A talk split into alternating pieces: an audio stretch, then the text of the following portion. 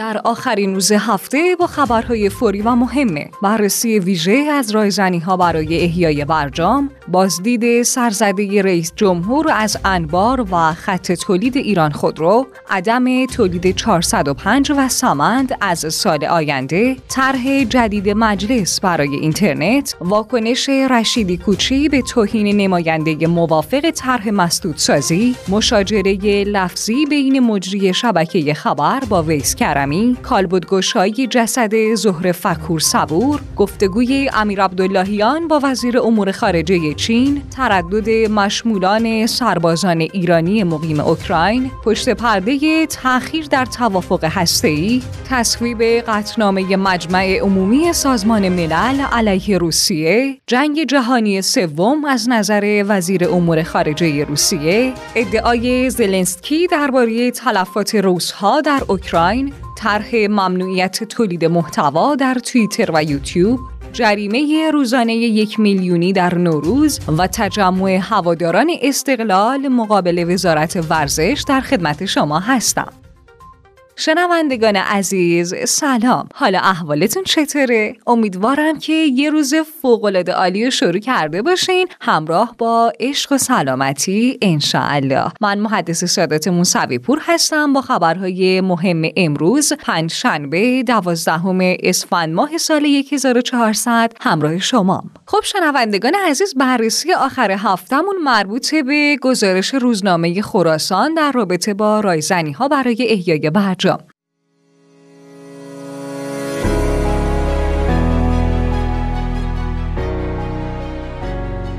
مذاکرات در وین حساس و سرعت بیشتری پیدا کرده، تا حدی که بعد از یک جلسه طولانی بین مذاکره کننده های سه کشور اروپایی با هیئت آمریکایی، یکی از طولانی ترین ماراتن های مذاکراتی در سه ماه اخیر رقم خورده. البته تا الان خبر رسمی از این نشست طولانی بیرون نیومده، ولی برخی از خبرنگاران و دیپلمات های غربی حاضر در وین سعی کردن با ایجاد فضای روانی علیه تیم ایرانی به نوعی خبر از شکست یا بنبست در مذاکرات، اون هم به دلیل زیاده خواهی ایران در حوزه ادعاهای سیاسی آژانس بین‌المللی انرژی اتمی بدن. منابع آگاه تاکید داشتند که هنوز برای قضاوت درباره موفقیت یا عدم موفقیت مذاکرات زوده. خب با وجود اینکه آمریکا همچنان از اتخاذ تصمیم سیاسی درباره سه موضوع اصلی باقی مونده در حوزه تضمین، راستی آزمایی و برخی موارد تحریمی طفره میره، اما گفتگوها برای رسیدن به چارچوب‌های مشترک به صورت گسترده ادامه داره. حالا گروسی، مدیر کل آژانس بین‌المللی انرژی اتمی، در نشست خبری خودش به خبرنگاران گفته که میشه با ایران در زمینه مسائل مهم پادمانی به پیشرفت دست یافت. علی شامخانی، دبیر شورای عالی امنیت ملی، هم در جلسه ویژه با نمایندگان مجلس بر حل سریع چند موضوع باقی مونده در مذاکرات که هنوز درباره اون توافقی حاصل نشده تاکید کرد و گفت راهبرد اصلی کشور در کنار تلاش برای رفع تحریم ها تمرکز بر ایجاد سازوکارهای بی اثر کردن ابزار تحریمه. با این حال در روزهای گذشته طرفهای غربی با رسانه‌ای کردن موضوعات پادمانی تلاش کردند تا هیئت مذاکره کننده جمهوری اسلامی ایران رو برای صرف نظر کردن مواضع خودشون در ارتباط با این موضوع تحت فشار قرار بدن. موضع‌گیری‌های طرف‌های غربی و رسانه‌های اونها عمدتاً بر این محور بوده که مسائل باقی مونده پادمانی با برجام و مذاکرات کنونی در وین ارتباطی نداره و ایران باید از درخواست برای حل و فصل این مسائل صرف نظر کنه. خب روزنامه خراسان در اینجا به سه نکته مهم اشاره کرده. اول اینکه طرح موضوع پادمانی در فضای رسانه‌ای و دامن زدن به جنجال رسانه‌ای در این موضوع اولین بار از سوی نخست وزیر رژیم صهیونیستی انجام شد و باعث به هم خوردن روند منظم پیگیری این کار بین ایران و آژانس شد. دوم اینکه طرف‌های غربی در مواضع رسانه‌ای خودشون ادعا می‌کنند که موضوعات باقی مونده پادمانی ارتباطی ارتباطی با برجام نداره و سیاسی نیست. این در حالیه که موضوع پادمانی از ابتدا به عنوان بخشی از پروژه مشترک رژیم صهیونیستی و دولت ترامپ برای تخریب برجام و مشروعیت زدایی از برنامه صلح آمیز هسته‌ای جمهوری اسلامی ایران و ذیل کارزار فشار حداکثری مطرح شد و پس از اون با فشار امریکا و سه کشور اروپایی به شورای حکام آژانس بین‌المللی انرژی اتمی کشیده شد. اصلا قطعنامه آژانس در ژوئن دو هزار و بیست توسط همین سه کشور اروپایی و آمریکا پیگیری شد. برای همین هم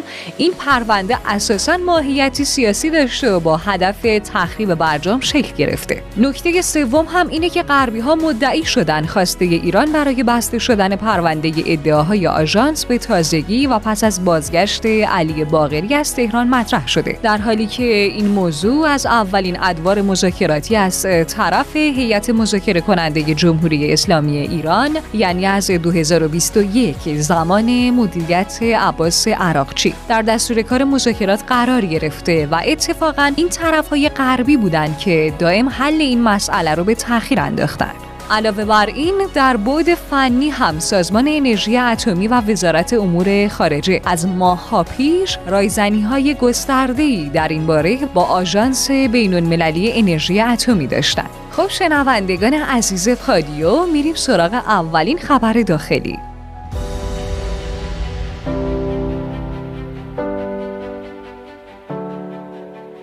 ابراهیم رئیسی در بازدید سرزده از انبار و خط تولید ایران خودرو اعلام کرد تولید خودرو در سال هزار و چهارصد و یک نسبت به سال هزار و چهارصد حداقل پنجاه درصد باید افزایش داشته باشه. ظرف دو سال آینده هم حداقل یک خودروی اقتصادی با ساختار به‌روز تولید و عرضه بشه. خودروهای عرضه شده به بازار از ابتدای سال هزار و چهارصد و یک باید حداقل با سه سال یا پیمایش شصت هزار کیلومتر ضمانت بشن. رئیسی در ادامه گفته نسبت به تامین قطعات مورد نیاز، ترخیص و عرضه فوری خودروهای دپو شده در انبارهای شرکت‌های خودروساز به بازار تا نصاب استاندارد حداکثر ظرف دو ماه آینده باید اقدام بشه. موانع قانونی و اجرایی واردات خودرو در سال هزار و چهارصد و یک حداکثر ظرف سه ماه آینده رفع بشه و با افزایش صادرات خودرو قطعات نسبت صادرات به واردات در صنعت خودرو افزایش پیدا کنه. ضمن حذف تدریجی روند قرعه کشی با افزایش عرضه، فرایند فعلی عرضه خودرو از طریق قرعه کشی فوراً اصلاح و شفافسازی لازم در اون صورت بگیره. رئیس دولت سیزدهم در خصوص خودروهای پیش فروش شده تاکید کرد از ابتدای سال هزار و چهارصد و یک پس از تکمیل وجه خودروهای پیش فروش شده باید بدون تأخیر بلاوجه قابل تحویل به مشتری گردد و هر گونه استفاده از قطعات با کیفیت پایین در مونتاژ خودرو از ابتدای سال هزار و چهارصد و یک مطلقاً ممنوع است. رئیس جمهور با اشاره به اینکه تمرکز زدایی از ضرورت‌های مهم در افزایش کارآمدی نظام اداره کشور گفت وزرا به طور جدی در راستای تمرکز زدایی اقدام کنند و اختیار اون دست از تصمیم گیری‌هایی رو که نیازی به بررسی و اتخاذ اونها در مرکز نیست به استانداران تفویض کنند.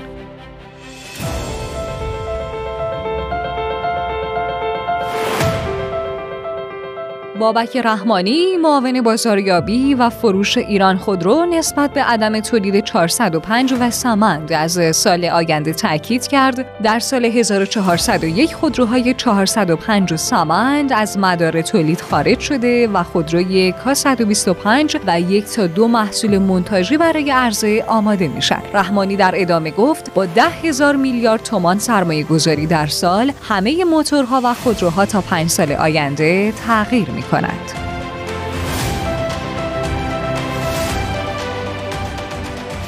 آذری جهرومی وزیر سابق ارتباطات در رابطه با طرح جدید مجلس برای اینترنت تاکید کرد برخی از نمایندگان مجلس با ارائه طرحی به دنبال جرم انگاری تولید محتوا در برخی از پلتفرم‌های بین‌المللی هستند، اما نکته حائز اهمیت در این طرح گنجاندن کلمه پهنای باند در کنار شبکه‌های ماهواره‌ای. به نظر می‌رسه که نتیجه این طرح تسریع بیشتر انحصار اقتصادی تبلیغاتی تبلیغات به صدا و سیما باشه.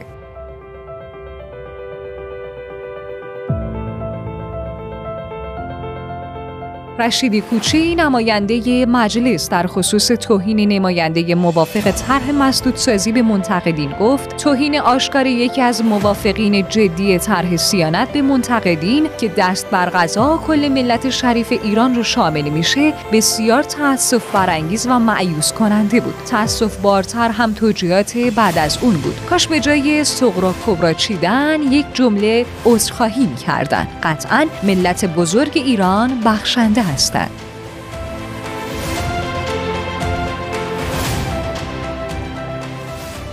مشاجره لفظی هم بین مجری شبکه خبر با ویس کرمی نماینده توهین کننده به مردم در مورد طرح صیانت صورت گرفته که در اون ویس کرمی مدعی شده مثال علمی زده از رئیس سی آی ای. ولی خب مجری شبکه خبر با صراحت در جواب این ادعای ویس کرمی گفته که نمیتونستید از اشخاص بهتری مثال علمی بزنید که به منتقدین توهین نشه؟ ای کاش اکانت شما به علت توهین به کاربران توییتر فارسی ریپورت بشه تا دیگه نتونید توییت بنویسید.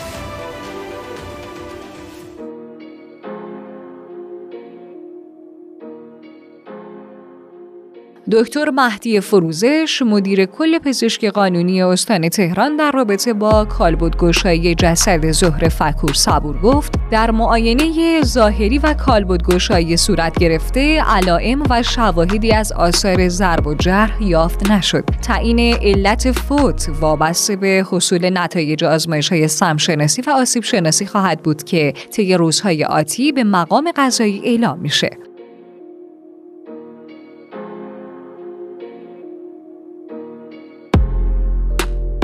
خب میریم سراغ خبرهای بین‌المللیمون. امیر عبداللهیان وزیر امور خارجه ایران در گفتگو با وزیر امور خارجه چین در رابطه با ضرورت حفظ منافع ملی ایران تاکید کرد تهران تاکنون ابتکارات زیادی برای حل و فصل موضوعات به خرج داده و اکنون برای رسیدن به توافق تصمیم سیاسی و نگاه واقع بینانه طرفهای غربی رو میطلبه.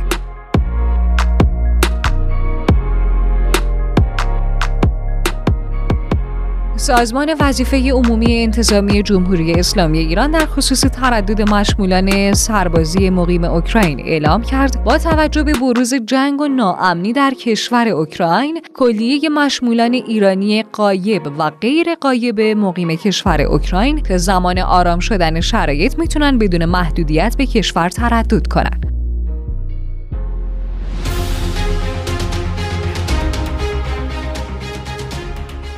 مهرداد امادی مشاور اقتصادی اتحادیه اروپا در خصوص پشت پرده تأخیر در توافق هسته‌ای گفت اعتماد به روسیه در مذاکرات وین به کمترین حد خودش رسیده و صفر شده. در مذاکرات دولت قبل هم روسیه برای رفع تحریم‌های نفتی ایران انرژی لازم رو نذاشته. این بار هم که حمله به اوکراین روند پرونده رو پیچیده‌تر کرده، ایران میتونه در برابر این همراهی و امتیازهایی که به روسیه میده دو دسته همراهی از روسیه بخواد، یکی همراهی اقتصادی و دیگری هم همراهی نظامی، اما هر کدوم رو که نگاه کنیم مصداقی از همراهی روسیه پیدا نمی‌کنیم. امادی در ادامه گفت در سال دو هزار و هفده در سفر پوتین به تهران مشاور انرژی پوتین هم حضور داشت. در اون سفر قرار شد روسیه بیست و سه میلیارد دلار در بازار انرژی ایران سرمایه گذاری کنه، اما روسیه نه خودش در ایران سرمایه گذاری کرد و نه اجازه داد اروپایی‌ها سرمایه گذاری کنند.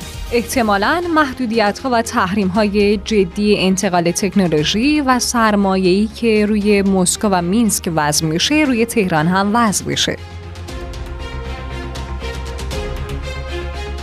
مجمع عمومی سازمان ملل متحد با صد و چهل و یک رأی موافق قطعنامه‌ای رو درباره بحران اوکراین در محکومیت روسیه تصویب کرد. البته که ایران به قطعنامه مجمع عمومی سازمان ملل درباره محکومیت حمله روسیه به اوکراین رأی ممتنع داده. به خاطر همین رأی ممتنع ایران، مجید تخت روانچی نماینده ایران در سازمان ملل اعلام کرده که قطعنامه ارائه شده به مجمع عمومی با فاقد عنصر بیطرفی و مکانیزم‌های واقع‌بینانه برای حل و فصل از طریق ابزارهای صلح‌آمیز و همه اعضای سازمان ملل فرصت مشارکت در تدوین این قطعنامه را نداشتند، در حالی که یافتن راه حل پایدار و دراز مدت برای چنین بحران‌هایی نیازمند پرداختن به ریشه‌های اونه. جنگ و درگیری که موجب خسارت به جان مردم و زیرساخت‌های غیر نظامی باشه، در هر کجا که رخ بده پذیرفته شده نیست.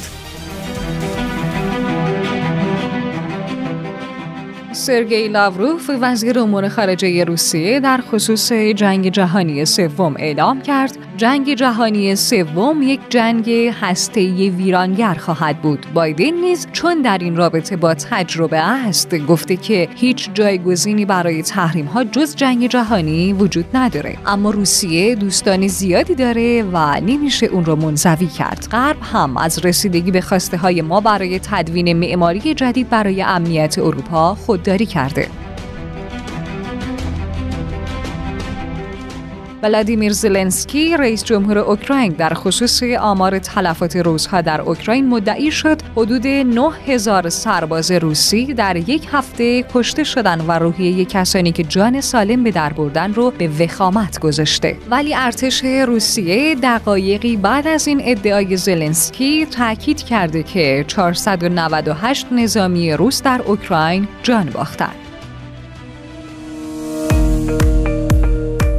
و اما خبر فناوری امروزمون. سید نظام الدین موسوی، سخنگوی هیئت رئیسه مجلس، نسبت به طرح ممنوعیت تولید محتوا در توییتر و یوتیوب گفت: طرح ممنوعیت تولید محتوا در توییتر و یوتیوب به کمیسیون حقوقی ارجاع شده. این موضوع طرح پیشنهادی برخی از نمایندگان بوده و در دستور کار صحن مجلس قرار نداره.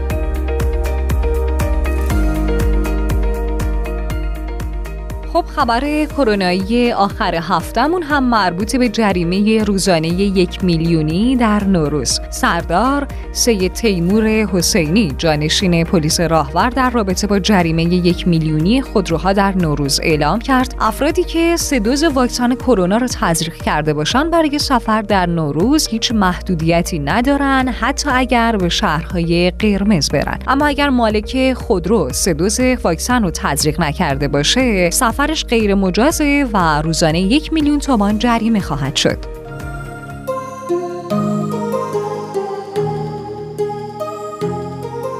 خبر ورزشی.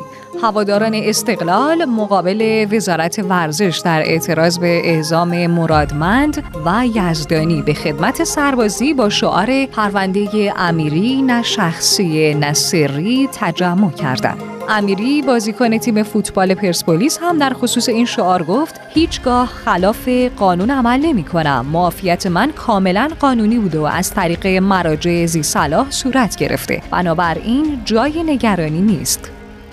اخبار کوتاه. طبق اعلام ضیاییان، مدیر کل پیشبینی سازمان هواشناسی، از بعد از ظهر پنجشنبه سامانه بارشی وارد کشور شده و در شمال غرب، جنوب غرب، غرب، برخی مناطق مرکز و دامنه‌های جنوبی البرز در استان‌های قزوین، البرز و تهران سبب بارش باران و وزش باد شدید موقت میشه که در ارتفاعات بارش به صورت برفه. نهمین آزمون استخدامی متمرکز دستگاه‌های اجرایی کشور در سال هزار و چهارصد در رشته‌های شغلی مربوط به وزارت آموزش و پرورش در روزهای پنجشنبه و جمعه پانزدهم و شانزدهم اردیبهشت ماه سال هزار و چهارصد و یک برگزار میشه. اشرف غنی، رئیس جمهور سابق افغانستان، در اولین گفتگوی رسمی خودش با یک رسانه انگلیسی گفت که دلیل اصلی سقوط افغانستان اعتماد ایشون به شرکای بین‌المللی از جمله آمریکا بود. طبق آمارهای جدید، فروش نفت ایران به چین به هفتصد هزار بشکه در روز رسیده که حتی از دوران پیش از تحریم نفتی هم بیشتره. آمریکا در واکنش به درخواست دولت کیف برای برقراری وضعیت پرواز ممنوع در آسمان اوکراین از سوی واشنگتن اعلام کرد که این کار به معنای جنگ با روسیه است و آمریکا چنین چیزی نمیخواد. مخاطبین عزیز، پل ارتباطی بین ما و شما در اکانت تلگرامی پادیو اندرلاین بات و شماره واتساپ صفر نه نه یک دو صفر پنج صفر نه هفت سه رو برای ارسال نظراتتون فراموش نکنید. خبرهای امروزمون هم تموم شد. امیدوارم که یه جمعه فوق‌العاده عالی داشته باشین ان شاءالله. تا برنامه بعدی، خدا یار نگهدارتون.